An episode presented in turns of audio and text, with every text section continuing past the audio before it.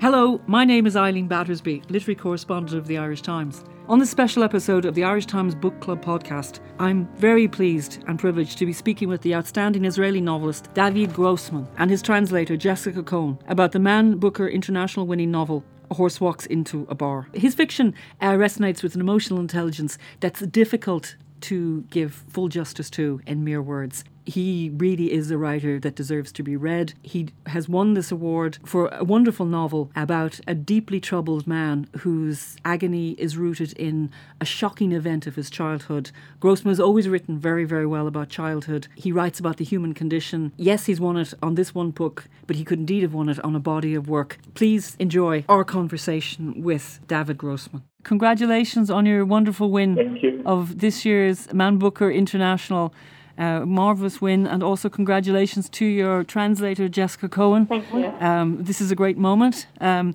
the book was very well received in Ireland last year on publication, featured in our Books of the Year, uh, widely praised. Um, I suppose the first question um, it was quite a different book um, from you. Um, the the voice of um, Dovale, the stand-up com- comedian, uh, quite robust. Um, this is a man in despair uh, who's willing, who's uh, prepared to offer an entertainment that his audience are not quite expecting. So, would you speak about the genesis of the book, please? Uh, well, I had the idea for the story. Uh, the, the heart of the book is, is a story about a boy who is uh, 14 or 15 and he's the only child of two parents who are involved in a kind of symbiotic relationship of love and hate. Uh, and for the first time in his life, he's uh, sent to a kind of a semi-military youth camp in the south of Israel, and he is uh, is terrified of leaving his parents together. He don't know what will come out of leaving them alone. How will they manage without him? And he goes to this uh, military camp, and after three days, he's called upon the commander of the barrack, the officer, who tells him that he has to rush to Jerusalem, to the cemetery, to the funeral. And rapidly, all his belongings are packed, and he's put on a military vehicle, and he's sent off to a long trip of four hours, and only one question is not being asked who died? Who died? Is it mother or mm. father? So along the way, he starts to believe that he is the one to decide who will die.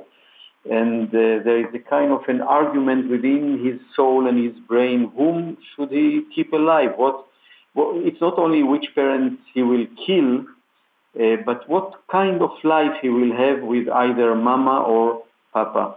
And I had I had this idea uh, for more than 20 years, I heard a similar story, and it haunted me to think about this child, to think that no one really bothered to put himself in the shoes of this child and to understand what he must have gone through having to do all this long journey without the knowledge.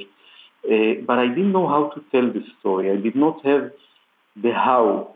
I had only the what. Uh, and each time in the last 20 years or 25 years, when I finished a book, I said, okay, now I'm going and, and writing this story of Dovale. I didn't call him then Dovale. It's interesting, though, that it, it, it, in ways, I mean, the genesis is similar to, you think of the predicament of the narrator in uh, the Zigzag Kid when he's set on the train by his father and his father is there with this long-suffering, devoted woman who wants to be the, be the wife, not the secretary, not the housekeeper. She wants to become the mother of the boy. But that boy has, um, and then the boy has this extraordinary experience where the policeman comes in with the prisoner. And um, it's quite a comic routine that happens, and it turns out it was staged. But in that case, we, the boy is jolly and funny, and um, as is your your comedian, but the comedian is deeply hurt and distressed. The, the, his his um, initial appearance is, is quite shocking and, not really typical of of, uh, of characters in your work that very often have this um, childhood is such a powerful theme uh, throughout your writing. Uh, but I felt with this one, I was just wondering in capturing the actual tone. When he first goes into the nightclub, he's he's quite abrasive and um, it's it's it's uh, he's a quite sexist. His comments he's making. Um, he very quickly um, alienates his um, his audience. It's almost as if he's deciding who's tough enough to do the whole journey, the whole night with him. So it's almost like a process and a selection process. So in the case of, of Jessica, hitting the tone, did you find that hard, or, or um, h- how did that work? I mean, there's a lot there's a lot of voice in this book. Yes, there is. He is a very strong character and he, he propels the book. Um, but there's also, uh, you know, the narrator's voice is also quite strong, the, the person who's, who's describing him from the audience. And there's a lot of physical descriptions of Dovalè's appearance and his body language and what, what he does with his hands and his bodies and his facial expressions. So I felt like those were good entry points to the kind of character he is and to his voice. Mm-hmm. Um, I'm not sure if I can put into words exactly how you know a translator recreates voice in a different language. It's mm-hmm. some kind of alchemy that's difficult to explain. But once I spent a lot of time with the book and, and worked on several drafts, you know, the the Dovalè's sort of doppelganger in English begins to emerge, and I can hear him and see him, and, and I'm able to get his words out on the page. Is it true when we say that the key to um, translation is tone? Is music, yes. Yeah. Uh, mm. Literature is very much about music and musicality. And this is why uh, always my last version in any book that uh, I've been writing ever since is the version of reading out loud the whole book to myself. Sometimes I do it standing to create another distance between me and, and the book, and I read it all from A to Z. Uh, with uh, to the end of the land, it took more than a month to read because it's quite a thick book. Mm-hmm. Uh, because I believe that if I read it out loud, many of the faults of the story surface, yes. and the places where the musicality is not fully tuned. I, I believe that when the reader reads uh, a book, he or she hears with their inner ear the melody of the story that the writer uh, composed.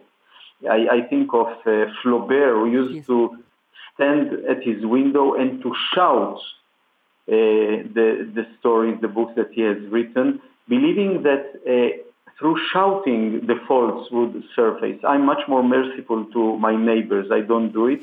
he also used to invite some of his friends, uh, brothers Goncourt and others, and to read for them for hours from his books.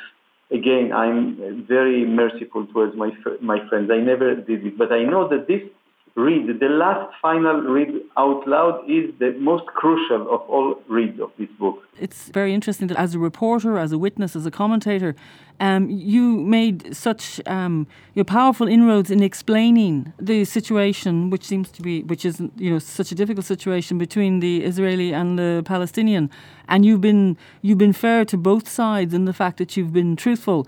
Um, very early in your writing career, that did go against you, and you turned to, to, to fiction. But it's very interesting that for somebody who is an acknowledged commentator and observer, um, that you've never actually been just dismissed as a polemicist. Like you, you were seen as an artist and as a novelist. Did you take a huge um, comfort from that as, in your early, the early uh, stages of your career? That your your your work could stand as art as opposed to polemic. Well, I regard myself as a novelist, mm-hmm. uh, and, and I find much more meaning and pleasure also in uh, creating reality rather than documenting yes. it. Even though I think you can document a reality, and by so doing, you can revitalize it and, and recreate it by the things that you emphasize, by the language that you use, by the way you show the cliches of talking and of thinking and of behaving. Uh, and and w- always when, when I write an article, I try to keep the the quality of literature, which means that I will try to show the inner contradictions of the situation or to stress new nuances that are not usually uh, looked at when when when we write uh, journalistic articles and the language. The language is the most important thing. It should be very, very precise to the ultimate nuance of the situation. And I think when you write articles in this way, people feel maybe the quality of of art in it, but they are also, in a strange way, they are liberated from the usual worn out debates of just throwing accusation at each other, and they become sensitive to some other layers of, of reality. I think it's fascinating that um, the, even the juxtapositioning, unintentional, no doubt, um, on this shortlist, a very strong shortlist that, that saw two Israelis, uh, three Europeans, and a South American. But the two Israeli writers, you and, and Amos Oz, and Amos Oz, very much a uh, Judas is very much a novel of ideas, but very very much rooted in the story of Israel.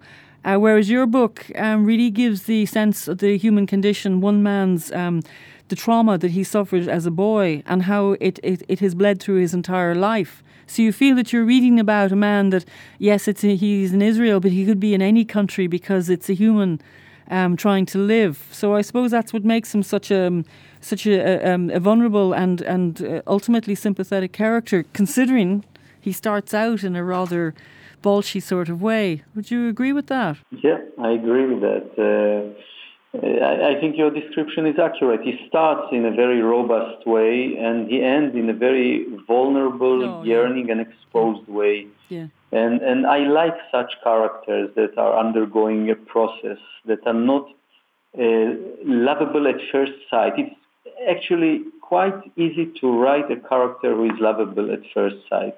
And it's very tempting for the writer to work with such soft and yielding material of a lovable and attractive character. And I like the idea that I start to write a character who is stubborn, who does not yield to me, who does not surrender to me, and gradually, over quite a lot of time, I, I'm able to start to mold him, and he starts to mold me. And I have to confess against my will that I'm also consist of some of these unpleasant dimensions of Dovale, but they are mine. And now I gave them a name and I, I know them. I, I feel them inside me. Has it been, um, what's it like being um, being a novelist writing in, uh, obviously you write in Hebrew, but um, as a writer in translation, the wider audience uh, reading in English, um, do you feel um, dependent on, on, on, on the language, or do, are you are you um, are you nervous about the transition between Hebrew and English? I'm dependent on the translator, yeah. not only on the language and yeah. on the skills of uh, of my translator, and I'm, I'm, very blessed by having Jessica Cohen with me, and now we are doing it's the fifth book that we are doing together, and I think she already found uh, my voice in English yes. and her mm. voice the same. I think the translator has a crucial role in, in conveying the story. And there's been a, uh, of course yeah. it is it, it is different from the original. We we we all know it. that translations are different. It's another way of interpreting the story, and we all grew up on translations, and we all learned about foreign and faraway realities uh, that everything there was unknown to us, and yet by by the magic or the spell of translation, we felt yes. Somewhat uh, at home in these translations. I suppose it's too. It must be an advantage that uh, Jessica. I believe you were born in, in, in England but grew up in Jerusalem. So the geography of uh, David Grossman's work is very much the geography that you must know very well. It is. Yeah, that's true. Um, I, I, grew up mostly in Jerusalem, yeah. um, as did David. And you know, I think for a lot of translators, they uh, they translate from a language that they may have learned um, in adulthood and, and are sort of bringing back to their home. Whereas for me, I feel that um, there's something in my translation work that is bridging between my two homes or my 2 mm cultural yes. yeah. identities. And I do feel very much, uh, you know, there's a lot of familiarity in the settings of, of many of the books that I translate. And, and it's, um, I think that also partly leads to frustrations because I know these places and these people so well. I'm aware of the limitations in, in how I'm able to portray them in English. Um, but but you know that is the the goal ultimately. And also, obviously, I mean, it's it's I, I, I feel I feel very bad about having to ask you this, but it would be foolish not to. I mean, as as an Israeli um, as an Israeli writer, an Israeli artist, and uh, an Israeli commentator, you have commentated on on, on the situation in your country. Um, uh, how I know you've been asked this question by everyone, but what what how do you, as an Israeli, see the current situation with? Um, um, the world um, virtually um, hanging kind of on, on, the next whim of the, um, the, the the current U.S. president. I mean, and his his complete incompetence, and talking about um, the geography that uh, that uh, Jessica knows so well, the global geography of which Mr. Trump appears ignorant. I mean, how? I mean. Uh, how do you, as an Israeli, um, feel about having someone like that in the White House? well, you know, people in Israel uh, regard uh, Mr. Trump as the great friend of uh, Israel. There was a huge enthusiasm and almost euphoria that accompanied his very short visit uh, to Israel. Uh, and it's always the question: What do you, what do you mean by being being a friend of Israel? Are you uh, willing to allow Israel to stick to its uh, megalomaniac hallucinations, to keep the occupation, to build more and more settlements. Is this a friend? I'm not sure. Uh, but because he's so unpredictable, you know, he can come up with all kind of ideas, and uh, he might say that uh, in a very strict way, the settlements are an obstacle for future uh, peace between us and the Palestinians. And since he has no sentiment at all, uh, he might really turn against Netanyahu and the right wing in Israel. Uh, and, and he has uh, the power to pressure Israel in a very dramatic way. And you see how the government in Israel is nervous because of his unpredictability. The situation, you asked about the situation, is, is really dangerous because there is an air of not only despair on both sides, but a kind of apathy of accepting the idea that we are doomed to live by the sword and to die by the sword. Yes. And I, I, find it mm. almost uh, humiliating as a human being to think that there is no way out, that we are doomed to a certain situation. I think that almost in every human situation there is a way out if you allow yourself to be imaginative and courageous enough and take some calculated risks you might find a solution, or at least you can jar the, the basic premises of the situation and re-articulate the situation uh, and, and, and by, by so doing give some hope. And, and I think you know as a writer the power of imagination of imagining another reality and by so doing you as if you are throwing an anchor from the present towards the future and you know where you want to go, you know where you want to pull yourself uh, towards. Uh, and, and by just the ability to imagine, you remind yourself that you you have inside you this bubble of liberty that maybe the, the, the catastrophe can give you your surname, but you still have your private name. And your private name allows you not to obey these rules of, of apathy and fatalism that prevail now over the, the, the, conflict. But you feel that, I mean, there's, there is little um, comfort to be taken from having Trump in control. I mean, it is very unpredictable, is the word, and it covers so many areas. But also the fact that his lack of knowledge is disturbing as well, and never mind his lack of sim- sentiment, as you've pointed out. I'd like to ask you about um, To the End of the Land. Uh, I mean, a novel that very powerful personal uh, resonance with you. Uh, the, the, the, the novel, which is about a mother uh, going on this this odyssey, hoping that her son that she had felt had finished his his uh, military service, but that when he decides to go on for another mission, and um, she then takes off, and it's almost like a Greek tragedy the way that she decides to keep on walking, and you yourself are in the same tragic situation with the death of, of Yuri. Um, that book um, does this book comfort you, or does it haunt you to the end of the land? Ah, it's a tough question. Uh, I feel I did the right thing by by writing it. That's what I can say. Uh, you know, uh, I felt that uh, after Uri fell, that nothing was taken for granted anymore. Nothing, really. Uh, and the only solid thing in my life was, was the book that I was writing to the end of the land. And I, I felt that this was a home. Still, it was a home. And, and then gradually, the, the, the sheer uh, responsibility of the writer to the story, to the characters, the need to infuse life into the characters, to give them imagination and to give them sexuality, to give them sense of humor. Uh, it forced me to, to find in myself those things that I maybe felt that they have vanished. Uh, so in a way, going back to writing this novel was a way of going back to life, to, to choose life against the other temptations of not choosing life. I'm sorry to have to ask you such a such a question as that. Um, uh, you know, in seems like in such an impersonal way. I mean, I'd rather have asked you the question face to face. Obviously, we're doing this down um, a line, you know, but um, just the power of it. And I remember the uh, the time that time when I interviewed you when you were in the running in and out of the air raid shelter. Uh, Yuri was only five, and then so many years later, he's a man fighting for his country and loses his life, and you at the graveside as a bereaved father rather than a famous writer.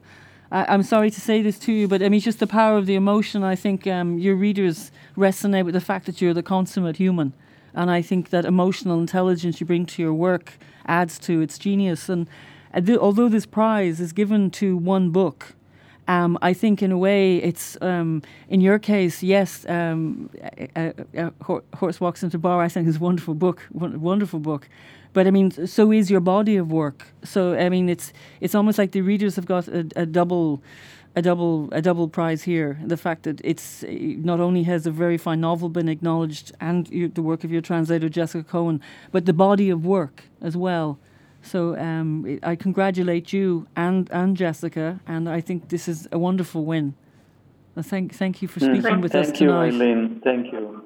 And I, I just want to say that whenever I read you analyzing or writing about my books or talking about that, I feel that I was understood, and this is very uh, rare, never taken for granted uh, feeling, and, and a very sweet one. So really, deeply thank you. Thank you. Thank you. And, and a very sweet one. So, really, deeply thank you. Thank you. Thank you.